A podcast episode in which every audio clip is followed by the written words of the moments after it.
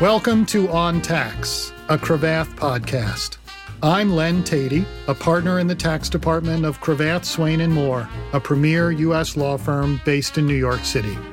On each episode of On Tax, I talk to professionals in the Cravath network about their life and work in the world of tax.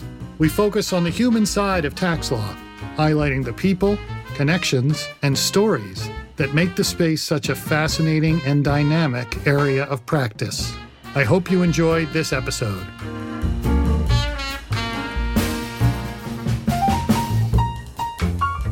Today we're joined by Jolinda Herring. Jolinda is the managing shareholder and a member of Bryant Miller Olive, a law firm in Florida. She works out of the Miami office. Jolinda, welcome to the podcast and thanks for joining us.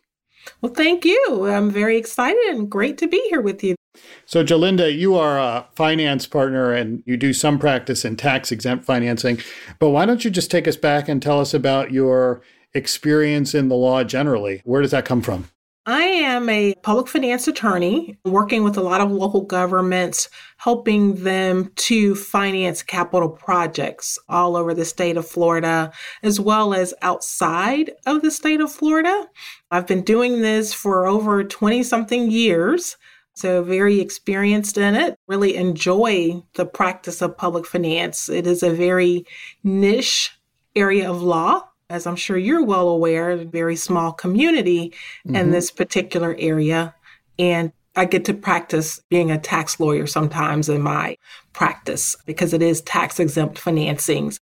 I see. When did you first decide that you wanted to become a lawyer? Do you remember? How far back does that go?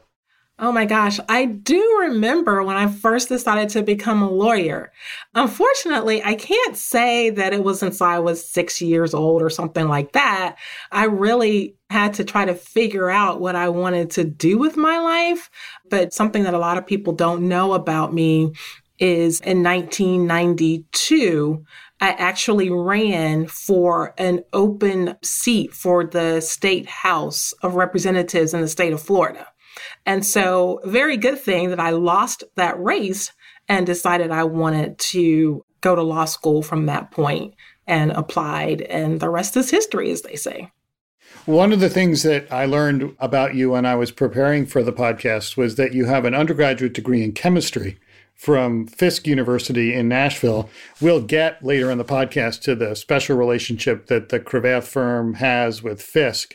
But tell me about your experience going to law school with that kind of background, and maybe a little bit about how your experience as an undergraduate at Fisk helped shape the trajectory of your career.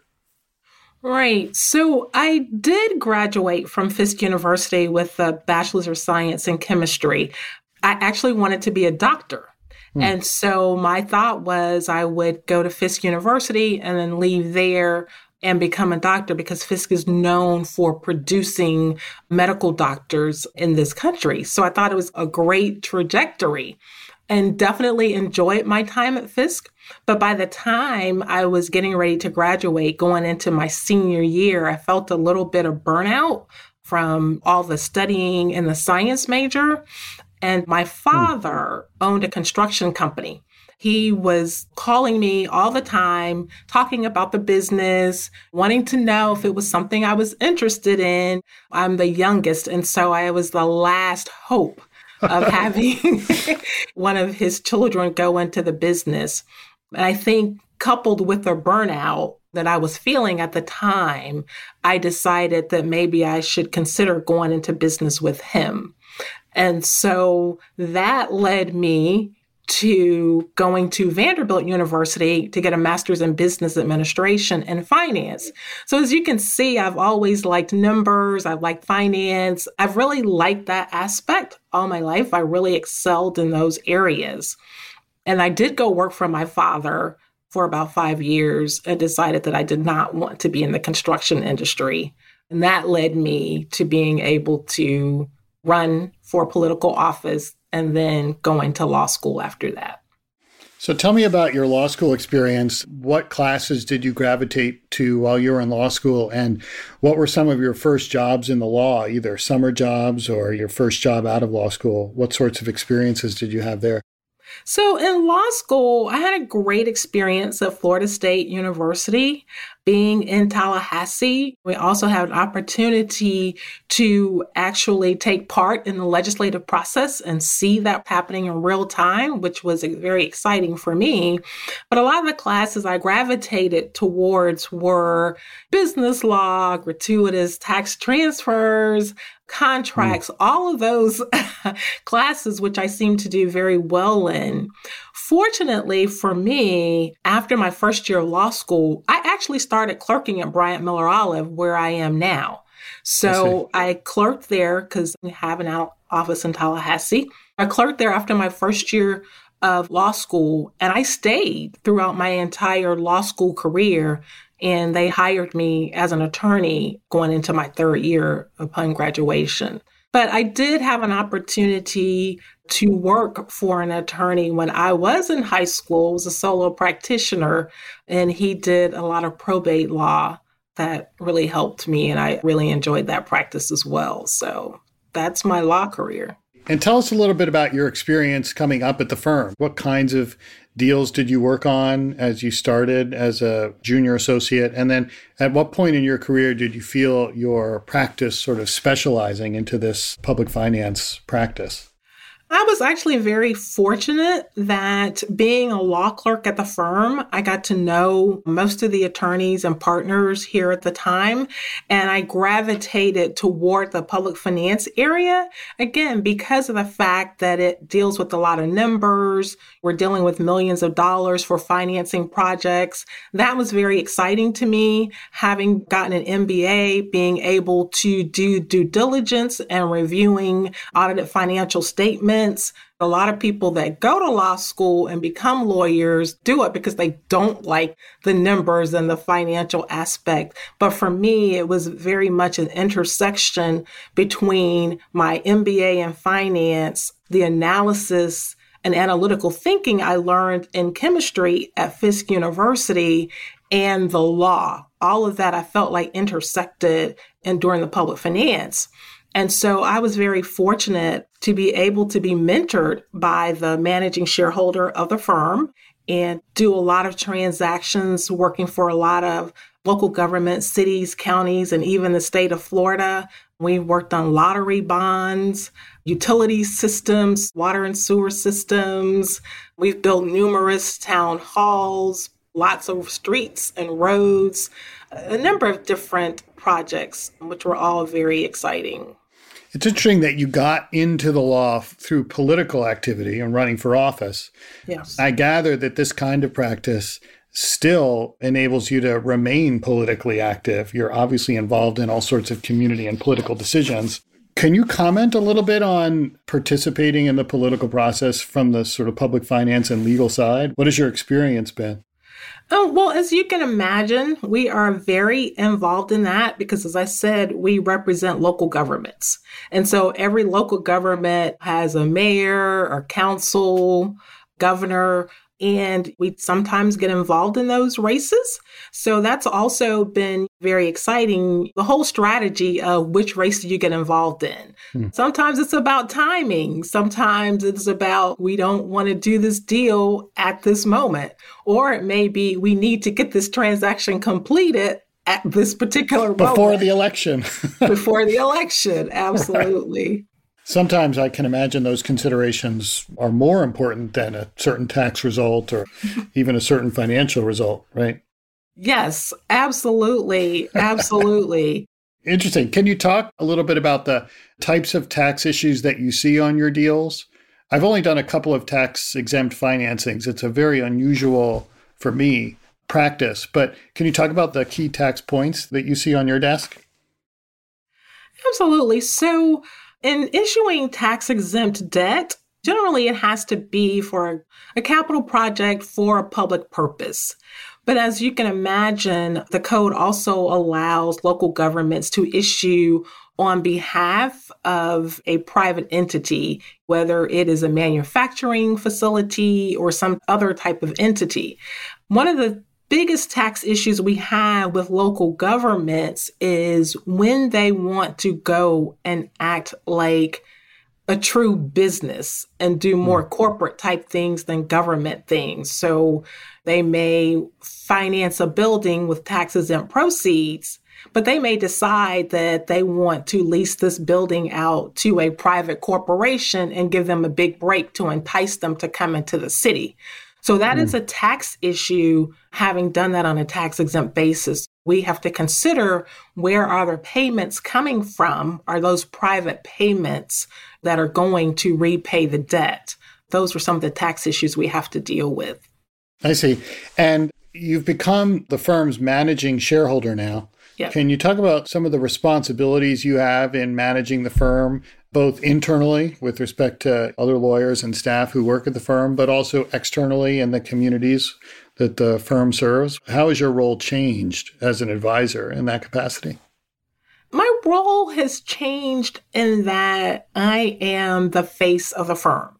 Mm-hmm. So, obviously, any communication that goes out from the firm, any interviews, I do those unless there's someone else with more expertise or a particular issue that should be doing it rather than I.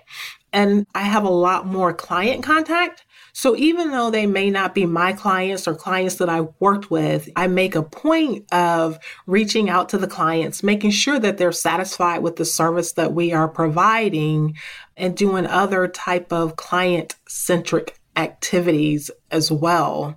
Internally with the firm, when you are the boss and the buck stops with you, everybody comes to you, all the hmm. decisions come to you. But I find it sometimes challenging, but I find it also an opportunity to make change and change for the better. I am very focused on our employees and how we treat those employees, in particular the staff, to make sure that they know that they are very much valued here at our firm. How many offices does your firm have across Florida? We have five offices in Florida, one in Atlanta, and one in DC. And what kind of experiences do you have trying to create culture among all the offices that you have? I think that we have actually done a very good job with that. I do depend on the office managing shareholders, mm-hmm. but we meet once a month to discuss various issues that may be going on in their office. I very much would like and try to have as a goal that most of the offices operate very similarly. Obviously, mm. there are some things, for instance, DC can't always operate maybe like an office in Florida. But we do talk about those issues and try to make sure that we're all on the same page because one of the things that you see is with employees that they definitely pick up on those differences and particularly those they perceive that one office is getting better treatment or able to do things that another office is not able to do. I'm sure word gets around quickly about that sort of thing.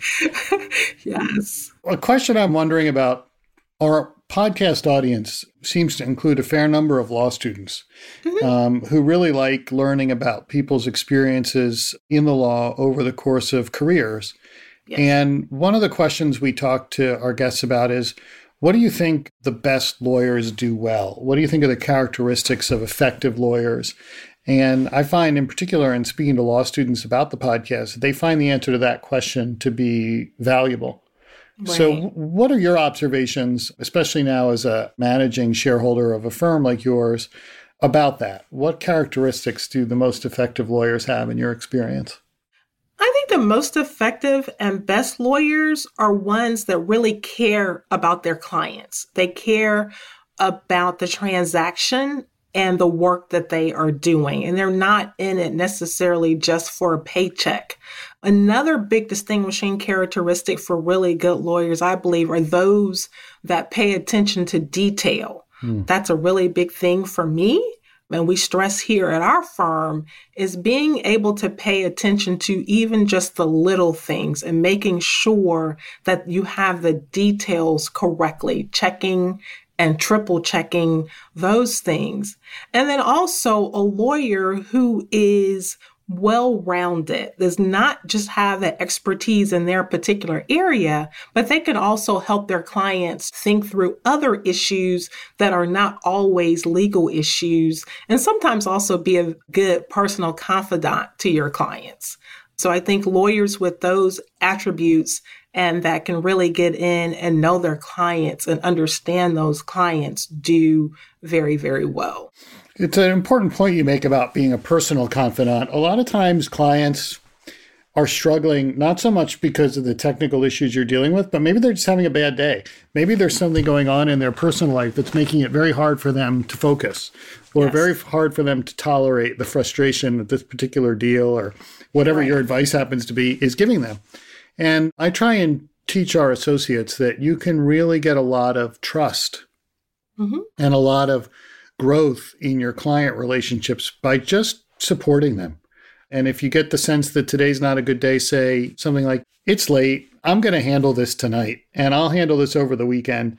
And let's get together on Monday or Tuesday and I'll catch you up on how everything's going. I think people really appreciate knowing that their lawyers are there to kind of handle their issues and be cognizant of the fact that they're having a difficult time, or maybe it's their kid's high school graduation and they can't really focus, or a daughter's wedding, or something like that.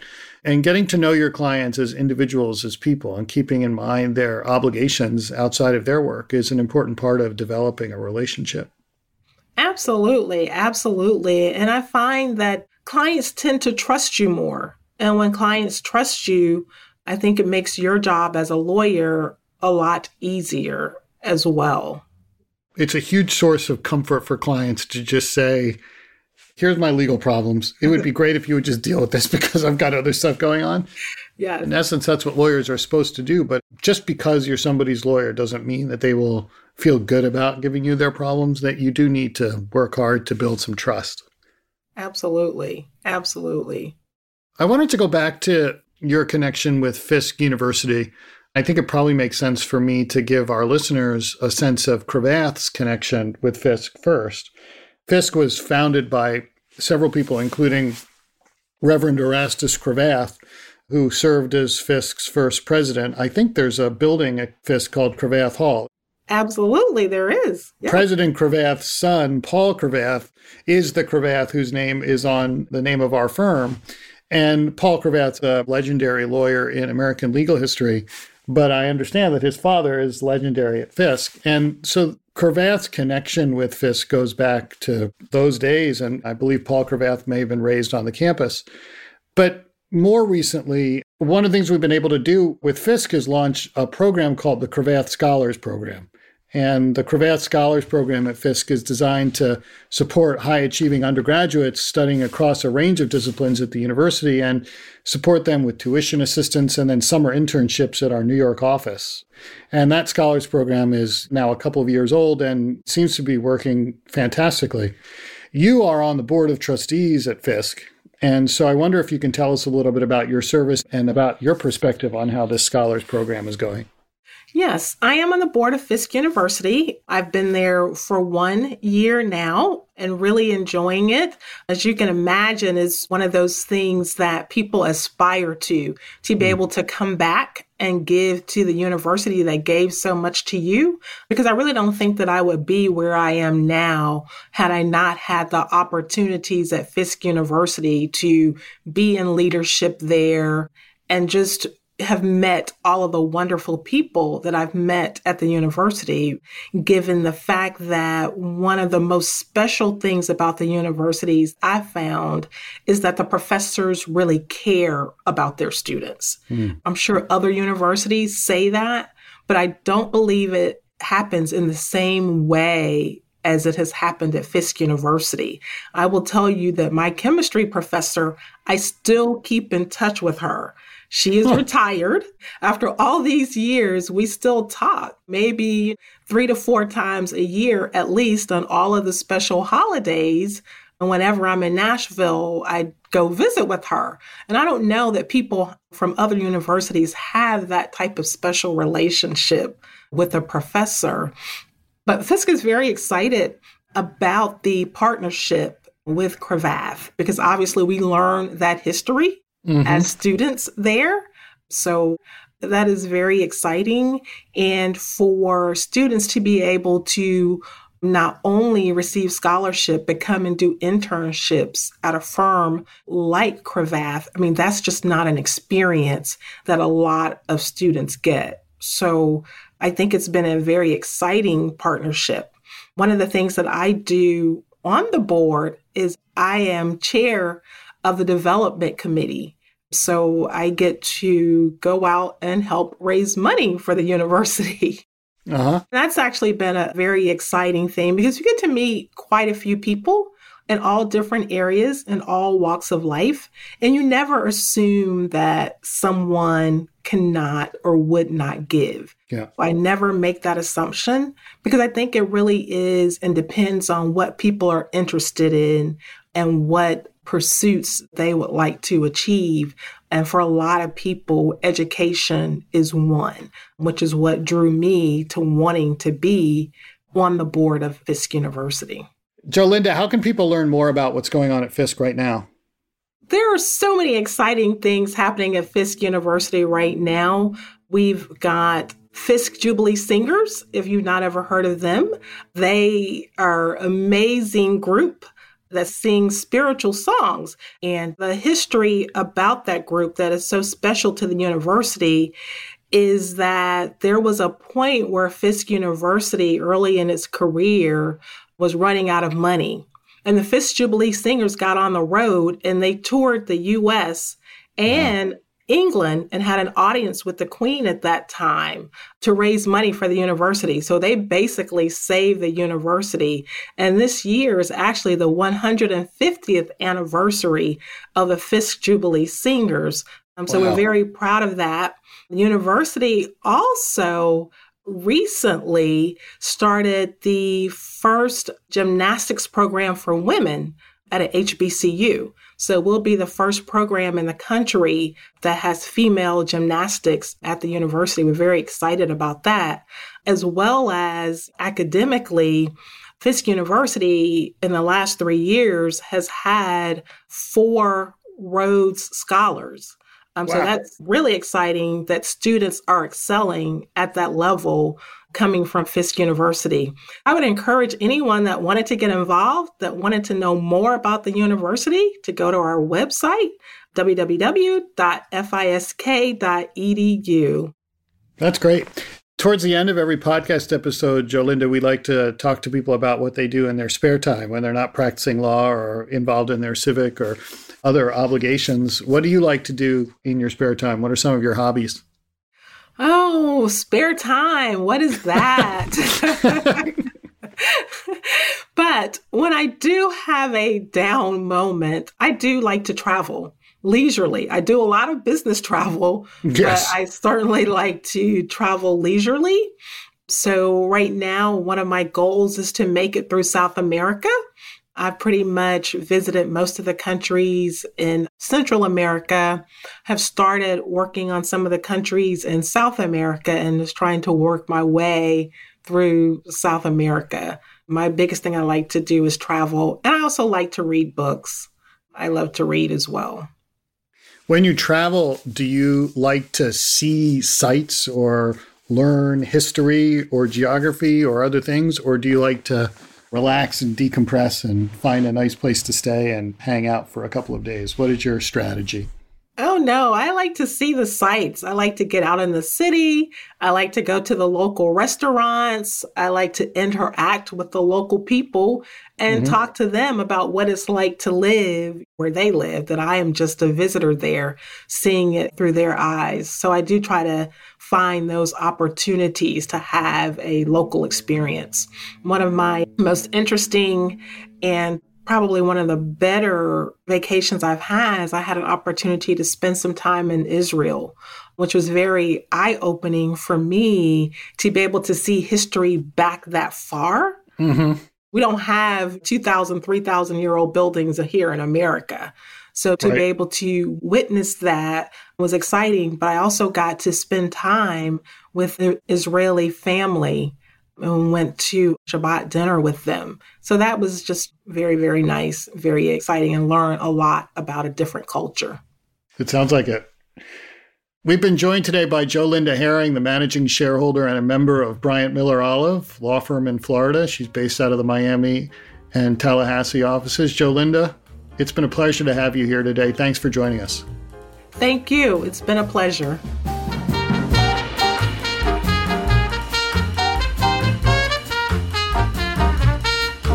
That's all for this episode of On Tax, a Cravath podcast. You can find us online at cravath.com slash podcast, and don't forget to subscribe on Apple Podcasts, Google Podcasts, or Spotify. If you enjoyed the show, please consider rating or reviewing us wherever you listen. We'd also love to hear from you directly. You can tell us what you'd like to hear on the show by emailing podcast at cravath.com. I'm your host, Len Teti. Thanks for listening.